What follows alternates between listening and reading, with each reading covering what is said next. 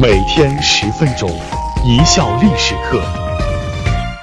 大家好，我是主播小麦。我们今天来说一说橡树看命的趣事儿。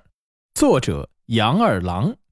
橡树也叫相面树，既新奇又神秘。从结绳记事的古代到信息爆炸的今天，从封侯拜将的官员到平头百姓。各色人等都喜闻乐见，心怀敬意。最熟悉的教材大概是麻衣道者的麻衣相法吧。麻衣道者是宋朝人，相传是宋朝的道家名家陈抟老祖的师傅，一位世外高人。我们今天要讲的人物呢，比麻衣道者呢早七百年，是三国时期魏国奇人朱建平。据《三国志·魏书》记载。相术大师朱建平，沛国人。等等，沛国这俩字儿怎么这么面熟呢？急忙按下了 Ctrl 加 F 搜索组合键，在我的超级生物内存中搜索了一下。哦，原来朱建平和曹操是老乡，都是沛国人，也就是现在的安徽省亳州。朱建平精通相术，技术高超，效果显著，在平民百姓间受欢迎的程度那是杠杠的。老百姓有了难事都会来找朱建平，比如老郑家丢了一只老母鸡，郑家老妈妈也会去找朱建平。平仔呀，我家老母鸡到现在都没回家，大概是走丢了。我都找了一下午了，也没找到。你帮我看看，是不是让阿满他三表叔的小侄子的吴姥姥家的三孙子偷去吃了？朱建平掐指一算，郑婆婆，你家老母鸡还在，你老人家到村东头的小桥下去找找。郑家老妈妈说：“平仔呀，村东头我都去找过了，没有啊。”朱建平说：“郑婆婆是桥下，快去吧。”郑婆婆只好出门往村东头去，一路上念叨：“桥下，桥下。”到村东头的桥下一看，果然老母鸡还在桥下的角落里刨食呢。原来昨天村里的大户赵员外家吃大餐，倒出了一些富含营养的垃圾。周围的流浪狗、流浪猫蜂拥而至，一抢而光。郑婆婆的老母鸡等到最后，用爪子刨点渣渣吃，聊胜于无吧。郑婆婆急忙下桥，抱起老母鸡回家了。这平仔还真神呐！慢慢的，朱建平名声远播，十里八乡的人，下自贩夫走卒、三教九流，上到乡绅富户、政府大员，都来找朱建平相面算事。一时间人来人往，好不热闹。朱建平的名声不胫而走，很快就传到了京城魏公的耳朵里。这魏公不是别人，正是朱建平的老乡曹操。曹操听说了这件事儿，说：“没想到我的故乡里出了这么一位奇人。”曹操就把朱建平招到身边，封了一个小官——郎官。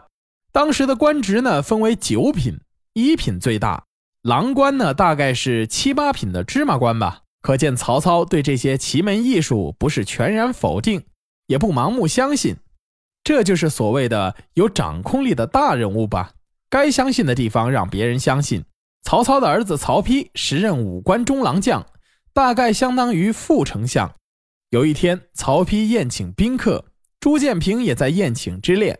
酒过三巡，菜过五味，曹丕笑着问朱建平。夫子精通相术，今天喝得高兴，以此为乐，如何？朱建平忙说：“听凭将军吩咐。”曹丕说：“那从我开始，你看看我年寿几何，能活多少岁呢？”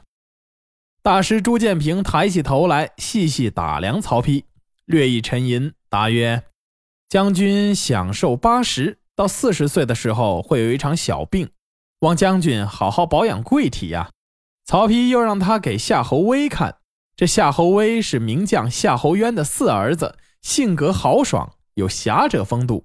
朱建平大略看了两眼，说：“夏侯将军四十九岁，刚好在当州长级别的官儿，但这一年会有点小灾。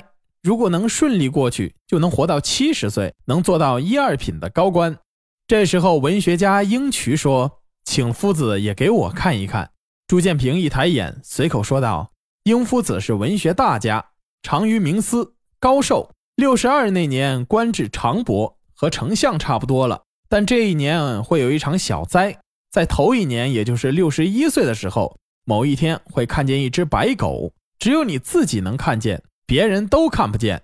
曹操的另一个儿子寿春侯曹彪看朱建平说的跟真的似的，早就坐不住了，嚷嚷起来：“给我看看，给我看看！”朱建平看了他一眼，又看了看曹丕，沉吟不语。曹彪急了，说：“呀，这有啥？娱乐娱乐罢了。”曹丕接过话来说：“夫子但说无妨。”朱建平只好说：“侯爷分封为王，到五十七岁时有刀兵之灾，请侯爷多加注意。”这场酒宴本来是曹丕联络感情、强化人脉而设，朱建平相面算命也为活跃活跃气氛。无论是算的好的还是不好的，大家都不放在心上。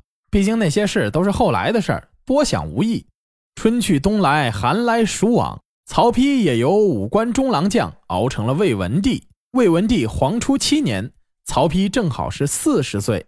民间称四十岁是王八年，往往会带来厄运。其实啊，这锅王八绝不能背，只因五八四十五八五八的叫着，叫走了音，就变成王八了。你说王八该有多冤呢？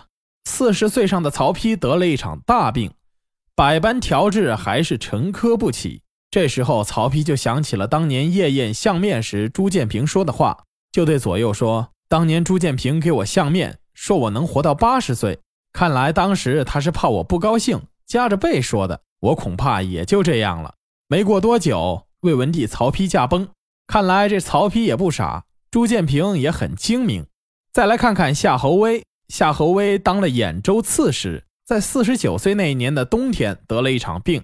这时候想起朱建平的话，心想这场病想必是扛不过去了，就预先留下了遗嘱，不外乎银钱、家产、珠宝、玩物的分配，还告诉儿子丧事一律从简，云云。结果到了十二月下旬。病神奇的好了。十二月三十日黄昏，让家人大摆宴席，说我的病也渐渐好了。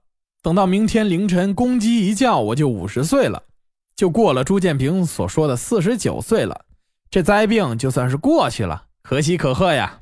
酒宴过后已经是半夜了，刚想上床睡觉，突然又感觉不好，家人急忙去请大夫。没等大夫赶来，人已经不行了，看来应该是脑梗或者心梗。文豪英渠六十一岁的时候，官职已经升到了郎中，大概相当于丞相的位置了。有一天在大内值班，突然看见一只白狗一闪而过，急忙问跟班的：“刚才跑过去一只白狗，你们怎么不抓住它呢？”众跟班的一头雾水：“大人，没见过什么狗跑过去啊，您大概是看花眼了吧？”英大人一下子醒悟过来了，想起当年朱建平的话了。急忙说：“是啊，六十一了，老眼昏花喽。”英大人知道自己时日不多，放下书稿论文，开启了吃喝玩乐模式。一年后，英渠六十三岁卒，英文豪就这么去世了。寿春侯曹彪后来封了楚王，自我感觉陡然膨胀，与人谋造反，想拥兵自立为皇帝，被抓处死。这位看官说了：“朱建平相术这么牛。”难道就没有看走眼的时候？也有。这里只举一个例子：中领军王肃。这王肃也不是一般人，他是著名的经学家大司徒王朗的儿子，晋文帝司马昭的老丈人。王肃曾经让朱建平给自己相过面。朱建平说他享寿七十多岁，官至三公。结果王肃在六十二岁时就大病了一场。临终前，王肃对夫人说。朱建平说：“我能活到七十多岁，看来是他看走眼喽。世事莫测，人生如梦，想指哪儿打哪儿的大师是不存在的，倒是打哪儿指哪儿的大师如历史长河，滔滔不绝。另外，与其他相术大师不同，朱建平除了相人术高明以外，还会相马。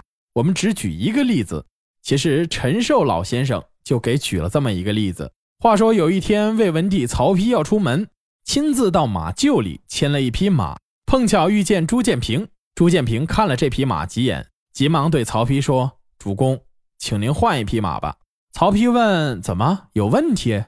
这匹马可是我最喜欢的马呀。”朱建平说：“这马今天面相不好，您还是换一匹吧。”曹丕一听，没想到你朱建平不但会像人，还会像马呀，到底怎么回事？